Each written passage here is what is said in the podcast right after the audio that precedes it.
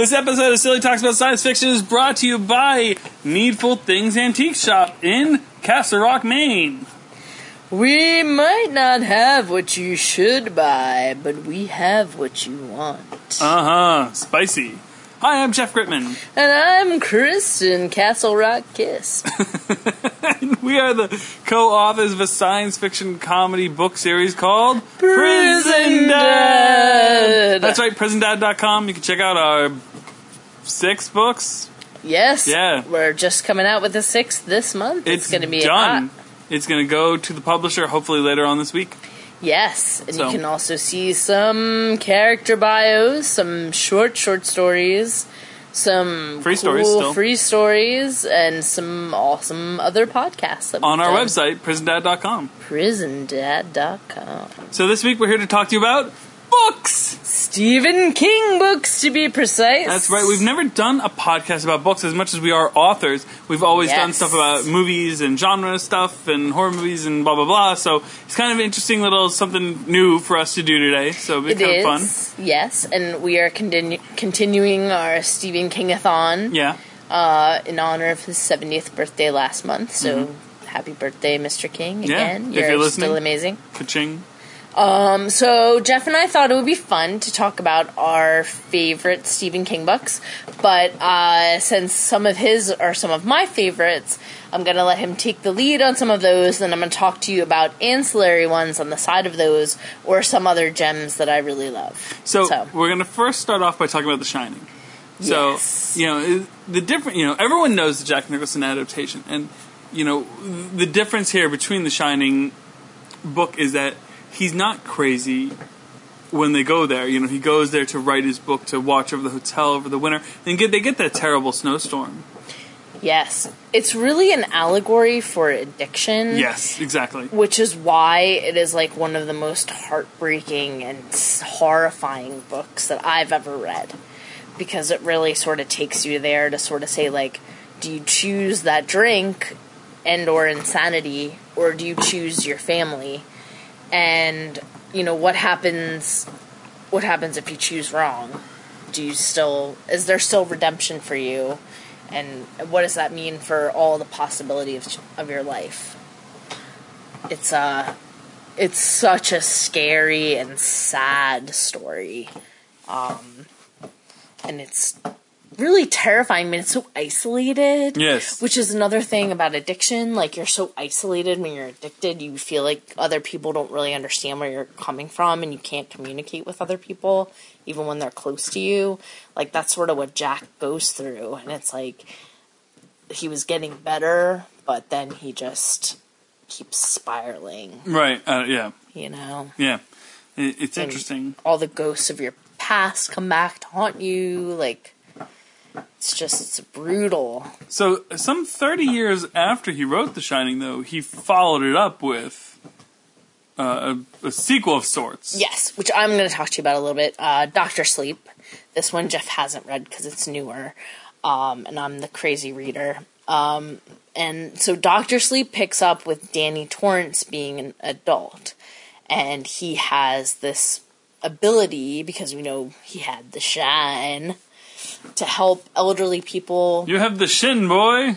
leave the world peacefully when they're going to die. So he works at this rest home. And um, he's sort of preyed upon still by the ghosts of the Overlook Hotel and ends up having to go back there to sort of redeem his father. Um, it's not as scary as The Shining, but it was super cool to see Danny again as a grown up, and it's it's a really good standalone book um, It's sad and has to do again with the themes of sort of addiction and and like being sort of mentally tortured by yourself and figuring out like how you still can put a life together when you're dealing with your own ghosts. Right. Um, but yeah, I really love Doctor Sleep. Of the two, The Shining is is way more horrifying in Right. general, but It was written at a time where he was really struggling with addiction in those ways. Yeah, it's it's really about Stephen King's addiction, The Shining. Like that's what the original story is about. Yeah, exactly. a lot of the stories of his, though, are dealing with the you know a lot of these that we're going to talk about. Well, we should transition and talk about it right now too, because it mm-hmm. it was you know another story about how he was drunk a lot while he was even writing it, and you know And high, he had And- you know other addictions besides just drinking. and it was a lot of his manifestations was was the clown you know that that he that he created.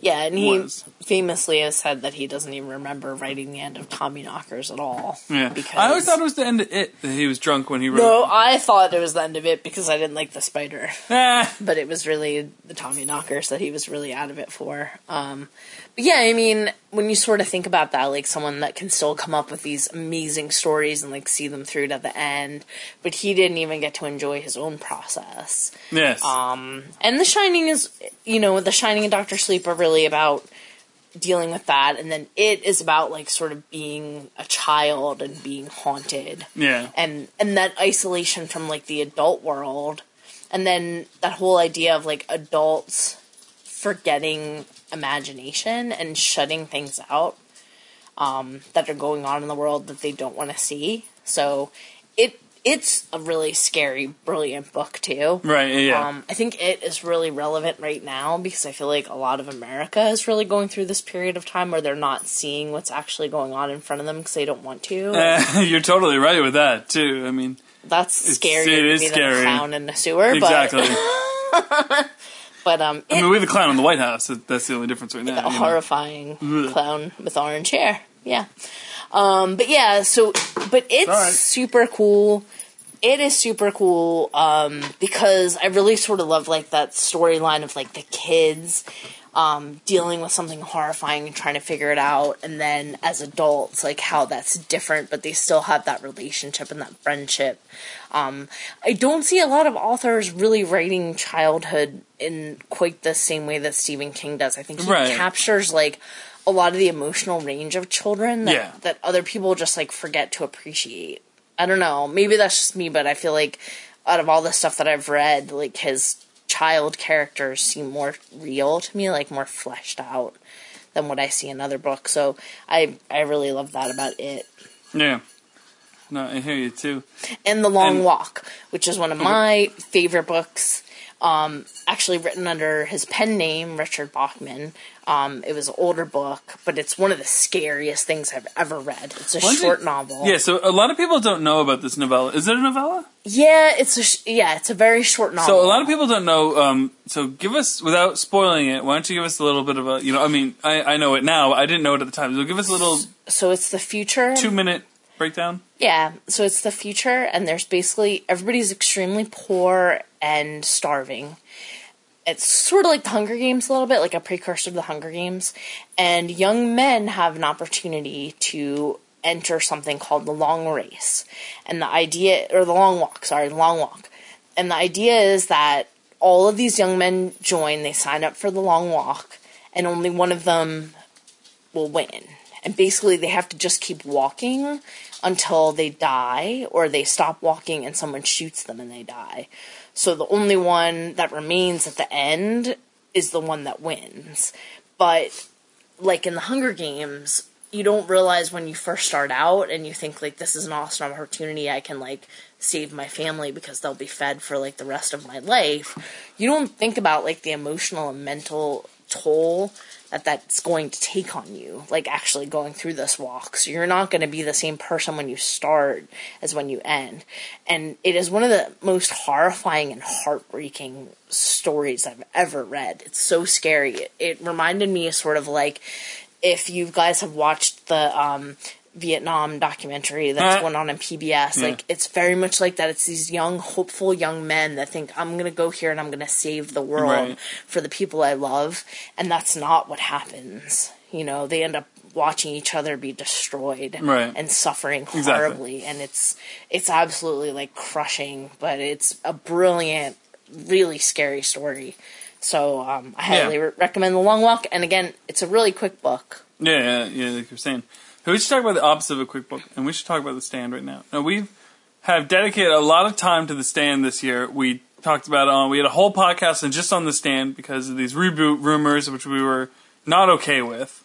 Yeah. And hey, I actually saw a statistic the other day that said it was uh, at the time it was the most expensive TV movie ever made. Did you know that? no, but it makes Yeah. sense because it had a really great cast. Yeah, And that was the cast and the filming locations and and the stuff like that, which is why. Yeah. Now, I, I can't remember even still from that moment on still seeing a TV movie that was on that great of a scale though. no, I don't then. think there's been one, at Really least I'm aware of. don't do the TV movies as much as they used to. people don't watch linear TV anymore. That's it's a very thing. different world, world from what Yeah. we grew up in. Like where we were just talking to our friends about this the Yeah. other day about like how you know you used to wait for that commercial to come on for the movie that you wanted to see because you had to watch TV like in regular time. So your friends would like call you like, "Oh, I just saw that commercial for blah blah blah," and now it's like the second that it's released, it's on the internet. and You can watch it like 800 times in a row if you wanted to, and that's not that wasn't the world that we grew up in. No. So in our childhood and our you know early teenhood, the Stand TV movie was awesome, but we It had to wait is. every night for it to come out. Yes, we did. So it was like that anticipation and being excited to see what was happening Was next. it? I don't remember. Do we? Was it on once a week, or was it on four I days? I don't think it was on four days in a row. Do you? Honestly, I don't remember. We could probably look like this up was. easily. I Maybe feel it like was. it was, but you just you did have to wait like a whole day to I see only the next. watched. The, I watched the fourth part live. The other three parts I had recorded because I had jobs Oh yeah, and stuff. and I, we had VCRs at Yeah. the time. They were the height of technology. I don't you know. actually don't know if I was just working a night job. At, and, and by night job, I mean like Yeah, something that would work like Jeff nine liked o'clock at working at night. He was the lady of the night. No, I'm just kidding. Um, but anyway, the So stand anyway, is an awesome. So book. reading the stand, what does Stephen King say about reading the stand? Though he said it's like it's a commitment. Well, Steve, you know? yeah, Stephen King has this sort of theory that if you like are reading like shorter novels by someone or short stories, it's like having like a few dates. But if you read like a long novel, it's almost like having a marriage. I know I've read the stand at least three times, and I've probably started it with the hopes of finishing it more than that. You know, Yeah, I've I can it. think of where I've been. No, four times. Four, yeah, four. Yeah, I'm at four times. I think four times. I've, I know I've read it. I can think of like where I was at those times. Yeah, my sister and I read it right after we finished watching the movie, and it was like a commitment, like a time commitment, because it was like a big chunking book. And I had the version that had like Molly Ringwald and Gary Sinise on the cover when I first read it. I have the um, like the the black and you know like the the white character with the sword and the black character My with dad the had sickle. that. Yeah, He had the hardcover in his room. No, my paperback. my parents are huge Stephen King fans too. Um, from the time I was a kid, so um, but I just remember my sister and I being like so scared. yeah. you know, like we were scared when we watched the movie, but when they we read the book, like we were so scared. And when we would like go on road trips with our parents that summer, anytime we saw like army convoys, we'd be like hitting each The other army in the back convoy? seat. We'd be like, "Captain Trips, Captain Trips, it's I still coming." do that. And when I see the crows too, if I see like one one crow, like I was going to Wawa and skip back on uh, Saturday, and there was like one crow on like a telephone pole, and I'm like like at the traffic light, at, like one thirteen seventy three, and there's this like this one crow like looking at me, and just like Dark Man, he can see all the miles. You can call the rats. M O O N. That spells moon. You know it. Yeah, my sister and I and Jeff and I still quote this book all the time. It Our books, our Prison Dad books. so we just finished editing Volume Six, and there are so many references to the stand in it. Like, every time they, it's gonna rain, they're like, "It's his storm!" Like they're always saying, and Yeah, I just this book is like a huge part of my life. It really and, is, and mine my too. identity and like Yeah. how I write. Like, Yes. I love Samesies. I lo- yeah, like I love knowing like the little vignettes about the different characters and how they build on each other. And like we have old lady Simple in our book. She's actually like an ancillary character Yeah. in the stand that Trash Can Man talks about. Not the same character, but No. we took ups, used her name because as we just loved it so much. to yeah. a great book. Um, the, the, there are so many things like that, and there's even like there's so many things about like there will be an entire chapter dedicated to a character who dies at the end of the chapter, Right. Like, a super flu survivor who ends up doing something. Remember, like the girl who like the gun backfired on her when there was like that crazy Yeah. guy walking toward her, and It was just like a sweeping story about America being destroyed. Breakdown right? of society. It was like so heartbreaking and fascinating and sad. And then, you know, Nadine's whole storyline where she waited her whole life and you're sort of following her through the book to see like she waited her whole life. She was like a teacher. She never slept with a man Yeah. she knew she had this higher purpose. Yep. And then the higher purpose was only to destroy Bang the devil. Sorry. Like it's it just is so like 12. eviscerating when you're like reading it because it's like like I cared about her and then Yeah. it was like oh my god she did all of this only to have this horrible thing happen to her. Yes, and and like be destroyed. Like it was just we're all dead, and this is hell. yeah like it's just such a such an interesting book and that's sort of like that go between like good and evil but not everybody is all good or all evil. Like everybody has the ability which is summed up in larry to choose the wrong side Yes. to choose to go with Nadine when you could go to Mother Abigail. Like everybody has to face that every day in their life, and it was like sort of fascinating and so like sweeping and epic and awful to think about like America as you know it and people at the general store that you go to every day are just suffering horribly and gone you know? Like Yeah. it was it was it's probably the scariest book i ever read. And i remember reading the short story that was like the precursor to it about the kids on the beach which i think was in skeleton crew. Um, and that was so scary because it's so like desolate. Like only a few people left and they're watching everybody get sick around them. And it's and for what? For nothing. Like nobody knows why it happened. It was a government experiment that went wrong. And you're just watching the world end around you like not with a bang but with a whisper you know Whimper. your mom your mom coughing to death in her bed right. you know, or your dad dying in his bed and you have to drag him downstairs and bury him. Like all the visceral descriptions of like dealing with grief. It's just a really uh, amazing book. And I love the characters. I love Stephen King books so much because even if the ending isn't exactly what I wanted, like I love his character so much. They feel like real people to me. And I do feel like it's a marriage when you get to the end of Yes, it does. Yes, when you get to the end, I, I totally agree with that. Uh, we should transition to talk about the Dark Tower now, and we Oh, should talk about now. When I only ever read the first one, and when I read it, I was maybe f- four- 14, 15. Uh, it's, it's been a long time.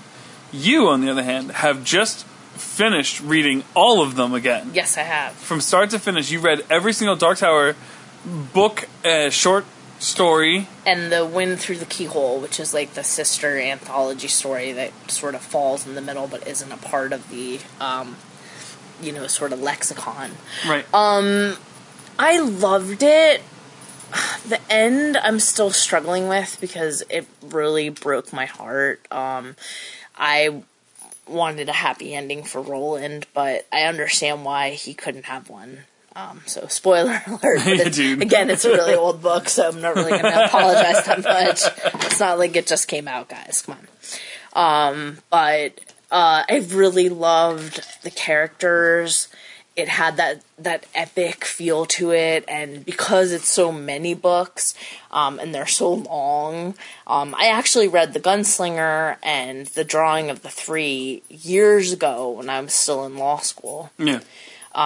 and then the Half Blood Prince came out, and I got obsessed with getting back into Harry Potter. So I took a break, and then I came back recently to finish the Gunslinger books.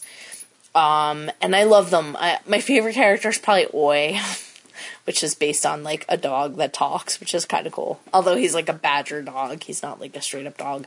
Um, and then there's you know Jake and Susannah and Eddie, and the heart of all of it is Roland. Um, my favorite books in the series are really um, The Wolves of the Calla and The Song of Susannah because that's when the ka-tet is like together and strong and that's the reference that's the word that Roland uses to refer to his friends when they become one from many so they're all kind of part of a team that's working to solve this goal of saving the beams from being destroyed by the Crimson King and evil Walter. Walter's just an evil name. I don't know. Yeah.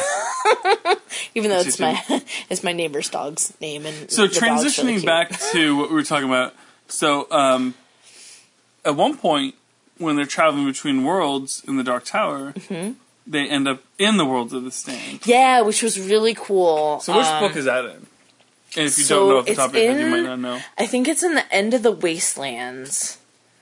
Yes, it's in the end of the Waste Lands, which is re- a really cool book too. That's when they have to leave the city of Lud and they get Jake back, and they have to ride on um, the evil uh, Blaine, the monorail, who makes them tell uh, jokes Yes. that he knows all the answers to already. the- yeah. And it's really scary and sad, but when Blaine finally dies, he leaves them in, I think, Topeka, Kansas. But it's the Topeka, Kansas of the world in the stand. And so they get, you know, they get there and they're looking around and they read this newspaper, right? And so Eddie and Susannah and Jake are all from New York, but at different years and they're all from New York before this would have happened.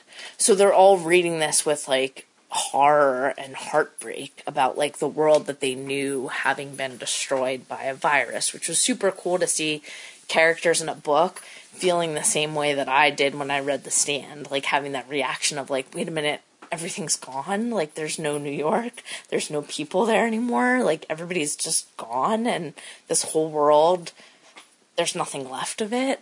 Like it's such a horrifying. It's worse than thinking about your own death. To Right. think about the death of like everything that you know. Um.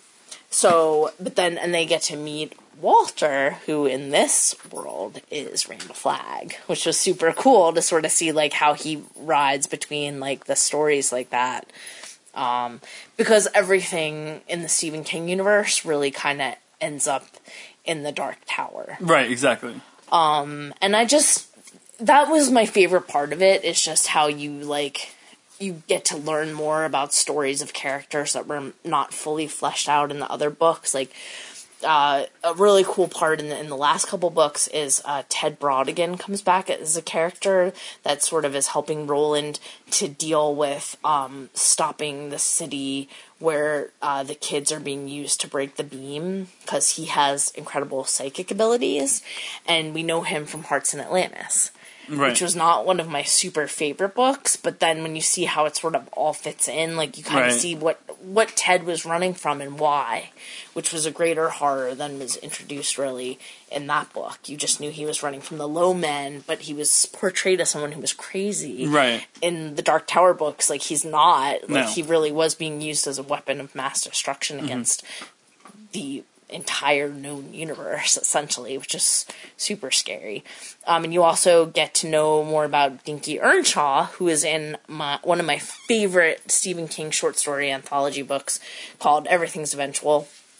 Um, everything's eventual title story of the book is about dinky and how he he used his psychic abilities to kill people with sigils that he could conjure up.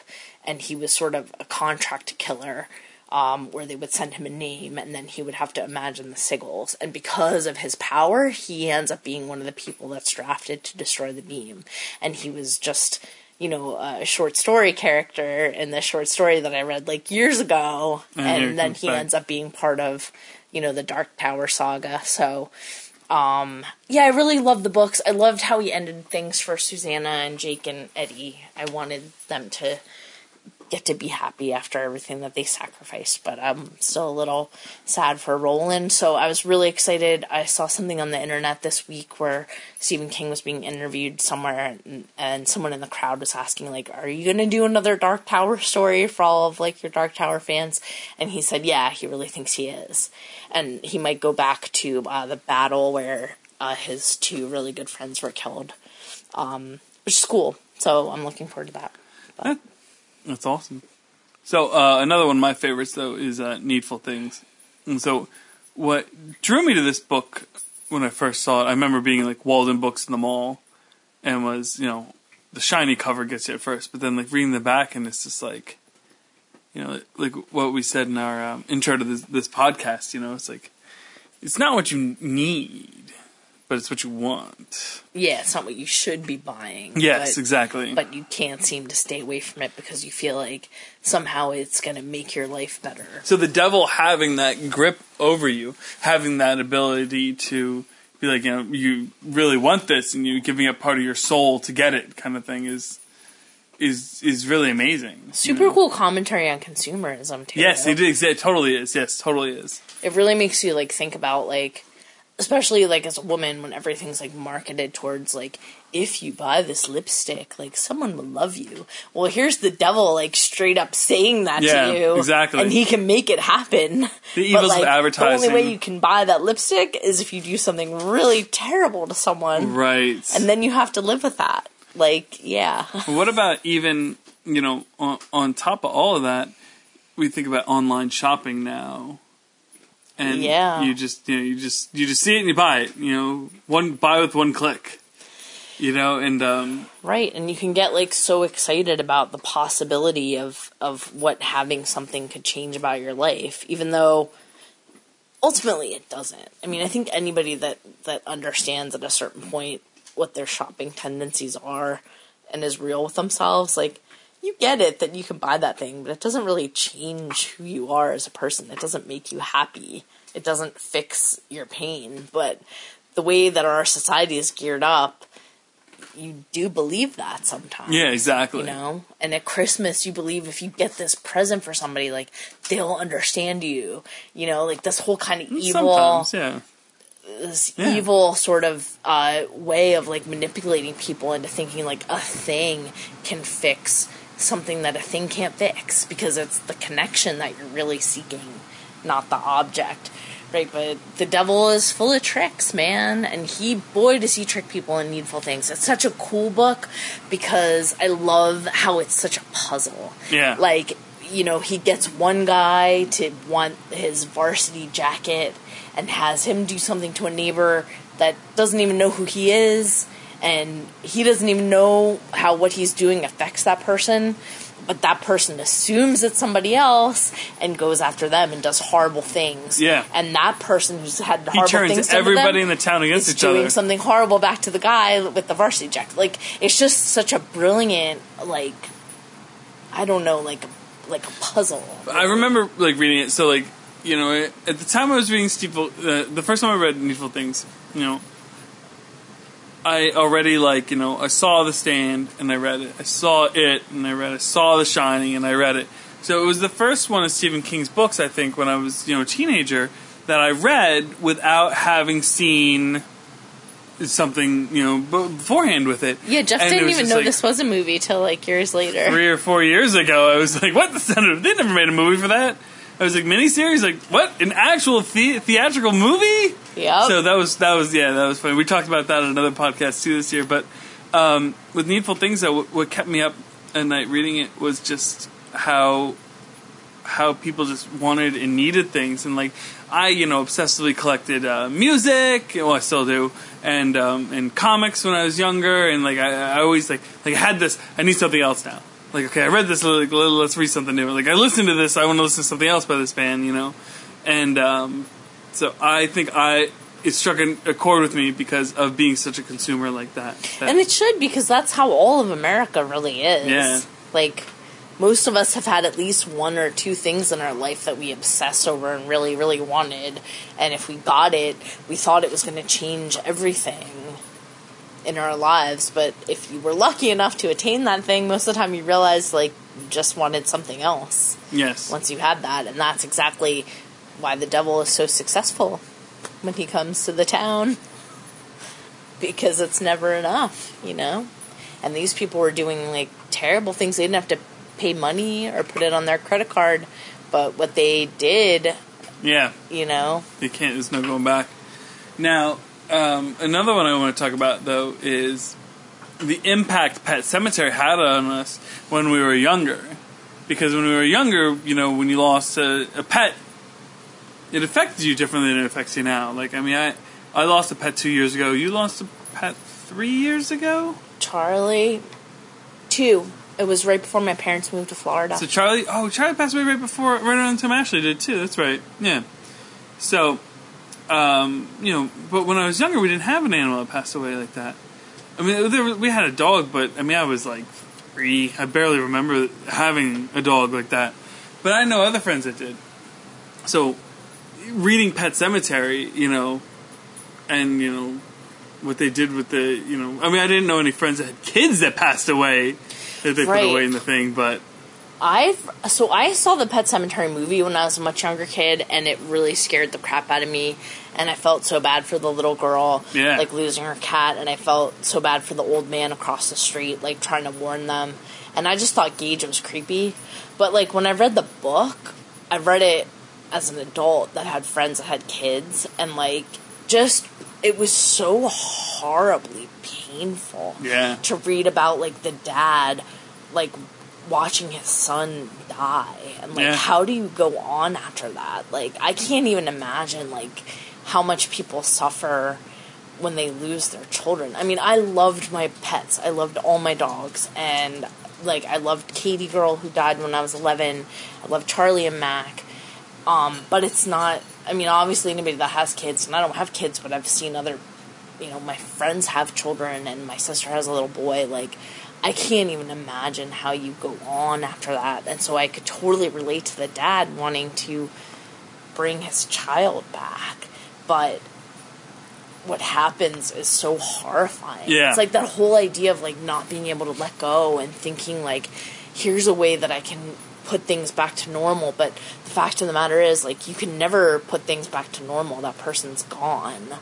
And like it's they kind of touch on it you know in, in harry potter with the with the um with the, Resurrection with the Stone. resurrection stone that like you can bring the person back but it's not the person and they know they're not supposed to be there um just so it's such a scary book but it's more of just a heart-wrenchingly sad book um you know yeah and like and who could stop that temptation i mean i think Oh, that's yeah. like the scariest part that's the scariest part of his books is it really makes you think about like what would i do if faced with that? Like if i lost someone that i loved and i knew that there was an opportunity to bring them back but they might not be the same. But when they come back they're not even not the same. Like they're actually evil. But can you can you deal with that when you're in such grief Right, exactly. like, are you thinking straight You're enough not. to be like, that person's gonna come back, but they're not the person I love? Or are you just so desperate to see the person you love that you would take them at any, you know, way they come back? right, exactly. Yeah. I don't know. Like, that's what's so really scary about it is Yeah. Mm-hmm. like, you could totally see why someone would do that. Like, how could you not? It's your baby.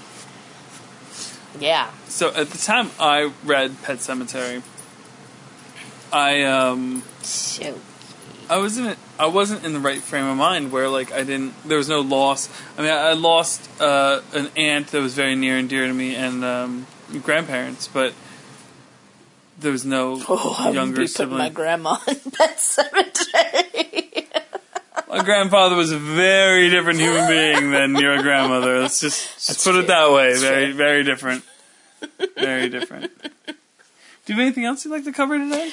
I would just like to. I brought it up just briefly, but um, everything is eventual. Um, so all of Stephen King's short story anthologies, I think, are outstanding. He's such a good short story writer. He really knows how to tie everything together and make it like a complete thought in a short story. Um, I love his short stories, but everything event. Everything's Eventual is one of my favorites because it had a bunch of really cool stories. So, like I said, the title story was a story about Dinky Earnshaw, who shows up um, later in the uh, Gunslinger slash Dark Tower series. Um, but there's also Room 1408, which was a successful movie with um, John Cusack and Samuel L. Jackson. Right. The story is really scary. It's just a really good ghost story, right?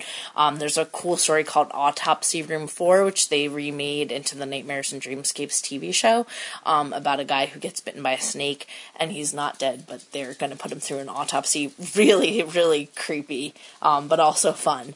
And then a really cool story called. Saw uh, Tales from the Crypt like that one time.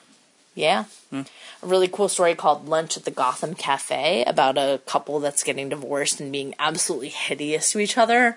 And so that seems to be like the main focus of the story until the maitre d completely goes insane. And then it's a completely different story that we weren't expecting to see.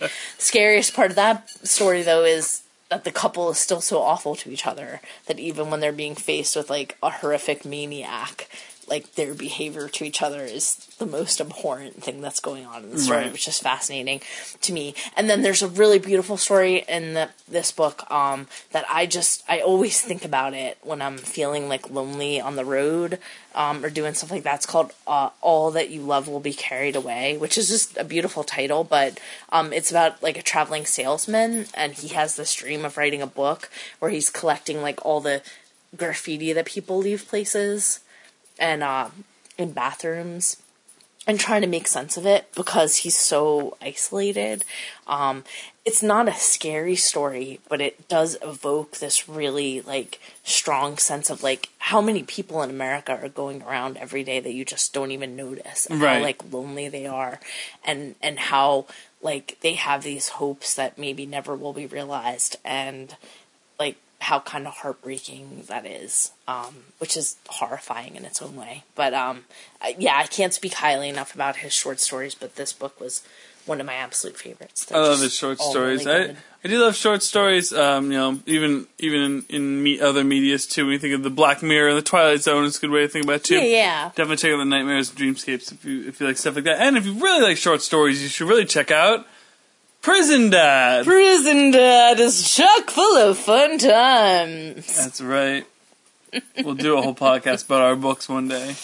Yep. All we, right. We're trying not to scare people, though. We're trying to make people laugh. Yeah. Life is too scary. Oh, Ours it are silly, but they're filled with plenty of, plenty of Stephen King references and all sorts of other things.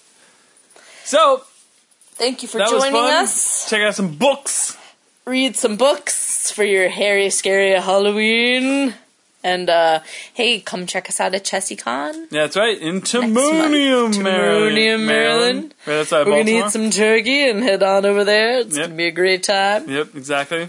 Kristen's gonna get the tea from the Baltimore tea shop she keeps talking about. Oh, I love those teas. So good. Kristen, why do you spend five hundred dollars on tea? I'll drink it all, I tell you. They have this amazing strawberry dipped in chocolate tea, which is just delectable. Um, that has nothing to do with Stephen King, but it's just a really lovely tea. We're gonna write them, see if they want to sponsor our podcast. Until then, we'll be back next week where we talk about something. Stuff and things, and maybe Rick's hat. I don't know. I've not been watching The Walking Dead lately, so naughty on me. But I would watch it tonight, but I'm here. so anyway, I heard that uh, all things serve the beam. They certainly do. Watch out for Shardik the bear, and always believe in Maturin the turtle. And um, drink your Nozz-A-La, and uh, may the force be with you, and Stephen King forever. Happy Halloween.